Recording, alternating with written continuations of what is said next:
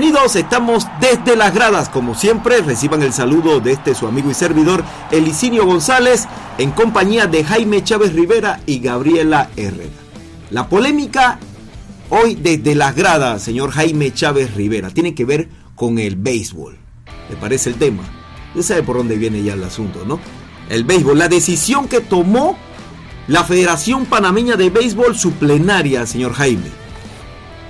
Y le pregunto a Gabriela y Jaime Chávez, ¿qué opinan ustedes de que las mujeres puedan jugar en el Campeonato Nacional de Béisbol Mayor 2020?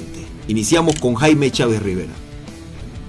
No, es que mira, primero hay que leer bien el comunicado. Es lo primero. El comunicado de la federación dice que es opcional. Partiendo de ahí. Es opcional un refuerzo para chicas en los equipos. Opcional. Opcional. Entonces, ¿para qué lo hacen, señor Chávez? Eh, Dice yo no soy dirigente, sé que, sé que es lo primero. Ajá. Lo segundo, eso puede ser nacional e internacional. Correcto. Y si es opcional, no sé hasta dónde los equipos, las ligas provinciales quisieran llevar a alguna chica. Ah, no sé si eh, lo- ya tienen jugadoras para eso. Lo que sí yo pienso es que si tú quieres eh, eh, fomentar el béisbol femenino o el béisbol para las mujeres, está bien, pero haz una liga. El detalle está en dónde lo vas a hacer. No hay cancha de béisbol, digo estadio de béisbol, para no decir cancha. ¿Qué recursos vas a utilizar? Y es una idea mal empleada. Está mal empleada porque los equipos se concentran en hoteles. eh, Es descabellado, señor Jaime, es descabellado así. ¿A quién se le ocurre este tipo de ideas, señor Jaime? Bueno, es no sé. descabellado lo que, lo que aprobaron los presidentes de las ligas provinciales de la Federación Panameña de Béisbol. No, hay ni liga femenina, eh, Gabriela, no hay. No hay liga femenina. Digo, ¿a quién se le ocurre eso? ¿Para qué? Para llevar más gente al estadio. Eso no va a pasar. Mira lo que has provocado, que yo estoy de acuerdo con él. Ahí está. Porque Una si yo he dicho que está mal, yo dije que está mal. Lo que estoy diciendo es, Pero usted lo dice de una forma como, bueno, No, está mal. no. Y bueno, aplausos. Bueno, el está no, mal, a veces pero- el que más grita es el que tiene la razón. No, pero yo no le estoy diciendo que más grita, pero es que Es ilógico que usted no se altere con este tipo No. de, de locura. No me estoy alterando, sinceramente. Esto es una locura, Gabriela. Porque el comunicado dice la palabra opcional. Y por ahí lo tengo, te lo voy a buscar. Ah, Entonces, eh, eh, ok, ¿cuál es, la, cuál es el interés de cada presidente de liga? ¿Es ganar o no? Es ganar el campeonato. No, ni, siquiera ni, ni siquiera he llegado al punto de desarrollar el béisbol en la provincia. Es de ganar el campeonato. Entonces, tú le das opcional. Si te perjudica integrar a una mujer a tu equipo, ¿le vas a dar la oportunidad? Claro que no. Te pregunto y te respondo, Gabriela. Sí, gracias, gracias. Ya no me. me- Pero por favor, yo necesito que usted como mujer, Gabriela Herrera, usted como mujer, por favor, me diga si esto no es algo descabellado. Claro que es una idea muy loca. Me parece que hay muy pocos deportes en que las mujeres pueden competir a la par y es de los hombres y este no es el caso. ¿No? Porque se juega a un ritmo diferente y todo lo demás. Aparte de dónde vas a sacar a las jugadoras si es que las hay. Y entonces.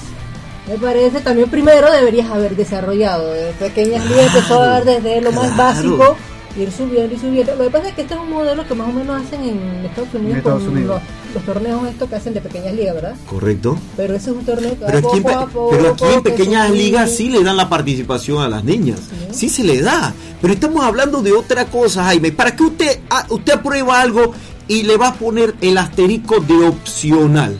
Mire, mire, le, le leo, el- según Es el comunicado, descabellado, es descabellado. le leo el Es comunicado, descabellado. le leo el comunicado de la federación que en su último párrafo, después que aprueba Ajá, el, el torneo ajá. de juvenil donde que se va, donde se va a inaugurar en el Facobala, todo- en su último párrafo el comunicado dice para el campeonato mayor se mantienen los, se mantienen los dos refuerzos extranjeros Extranjeros. y opcional un refuerzo femenino, nacional e internacional, a fin de incentivar el béisbol femenino en el país.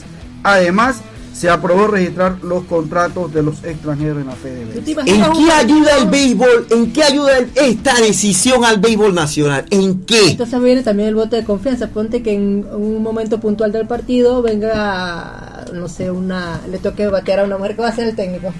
y tengo una situación de ganar o perder un partido o un campeonato. ¿Con esto tú vas a llevar más fanáticos al estadio? No creo. No, señor, no diga no cree, señor Jaime. no creo. diga no, sea rotundo en sus palabras. No creo, porque yo no creo, no lo pienso así, no creo. Esto solamente sucede en este país, señor Jaime. Sí. ¿Usted quiere mandarle un mensaje a la Federación Panameña de Béisbol por este tipo de decisiones? Mira, lo que pasa es que nuestros dirigentes deportivos, no es el béisbol, nuestros dirigentes deportivos en general, Ajá. cuando la prensa le hace un mensaje diferente a lo que ellos opinan, porque son los genios, muchas veces lo ven como que están en contra de ellos o se hacen de oídos sordos. Entonces, es como llover sobre mojado, como dice el viejo dicho. Y ellos saben que están haciendo mal. Ah, No vaya a ser que vamos a esperar si Dios lo ilumine y cojan un camino correcto que no creo que lo hagan. Gabriela Herrera. No, si ellos quieren impulsar el béisbol, que las mujeres jueguen béisbol, está bien, pero que hagan ligas donde jueguen mujeres en igualdad de condiciones y que no y que se les respete, ¿no? Hasta aquí la polémica y vamos a hacer el contacto vía telefónica con el promotor Rogelio Espiño, quien nos va a hablar sobre la realidad del boxeo panameño. Señor Espiño, en estos momentos, bienvenido al programa Desde las Gradas. Eh, la pregunta es la siguiente. ¿Hay crisis en el boxeo panameño?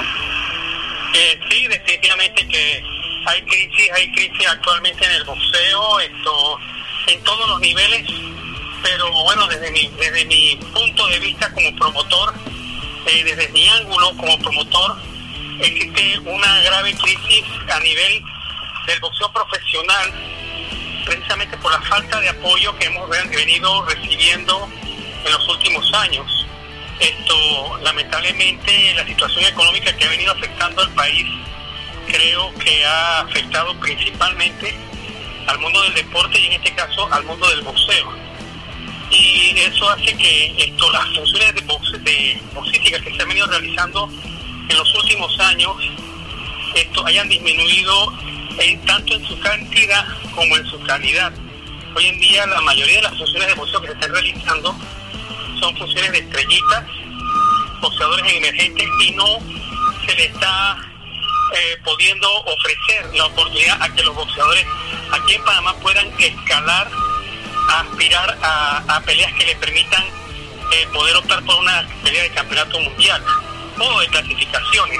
O sea, estamos viendo pues que los productos de eso, eh, nuestros boxeadores, eh, muchos boxeadores han optado pues por eh, retirarse algunos pues ni siquiera inician el boxeo profesional porque realmente no se les está brindando la oportunidad de poder eh, vivir del boxeo. Así que sí se está viviendo una crisis bastante, bastante difícil, bastante profunda en este momento en el boxeo nacional. ¿A qué se debe que la empresa privada ya no cree en el boxeo panameño? No es que no crean el boxeo, yo no creo que sea eso exactamente, aunque lógicamente comienza a darse una especie de círculo vicioso. En principio, como yo les mencionaba hace un rato, la situación económica aquí en Panamá ha venido desmejorándose.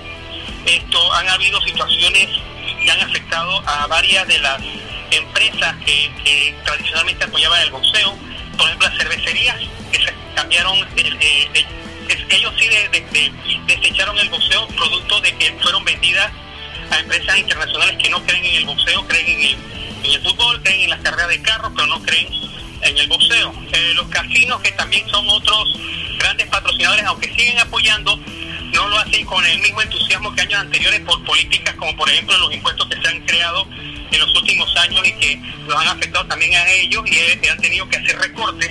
Y lógicamente, al igual que ellos y otras empresas han tomado las mismas decisiones y siempre en estos casos eh, lógicamente lo primero que se va recortando cuando hay problemas económicos es el apoyo a depor- al deporte. Y el boxeo pues esto pues ha pagado las consecuencias. Lógicamente esta es una situación que se ha venido dando desde hace ya varios años y producto de eso el boxeo ha ido mermando en el en la presencia que tenía producto de esto ya no hay grandes funciones como como en los años de los años 2000 por ejemplo que hacíamos eventos en los la droga hacíamos dos y tres carteras de campeonato mundial al año y eso hacía que el boxeo estuviera en los titulares con mucha frecuencia y lógicamente hacía que la gente quisiera estar en esto.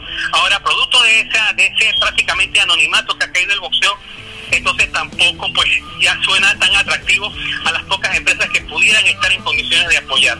Entonces eso es una, como una especie de un círculo vicioso en el cual ha caído el boxeo y que definitivamente quisiéramos que las cosas cambien y que pudieran permitirle al boxeo nuevamente resurgir.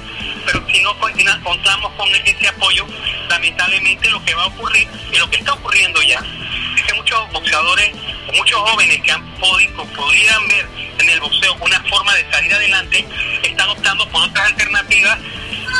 continuar dentro del deporte, porque lógicamente ven que el deporte, en el boxeo aquí en Panamá, se está convirtiendo en un callejón sin salida para muchos muchos deportistas, ¿no?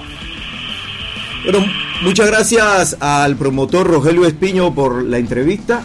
Esa es la realidad del boxeo panameño. Y hasta aquí el programa Desde las Gradas. Como siempre, agradeciéndole a Jaime Chávez Rivera, Gabriela Herrera y este es su amigo y servidor Elicinio González. Nos vemos hasta una próxima edición.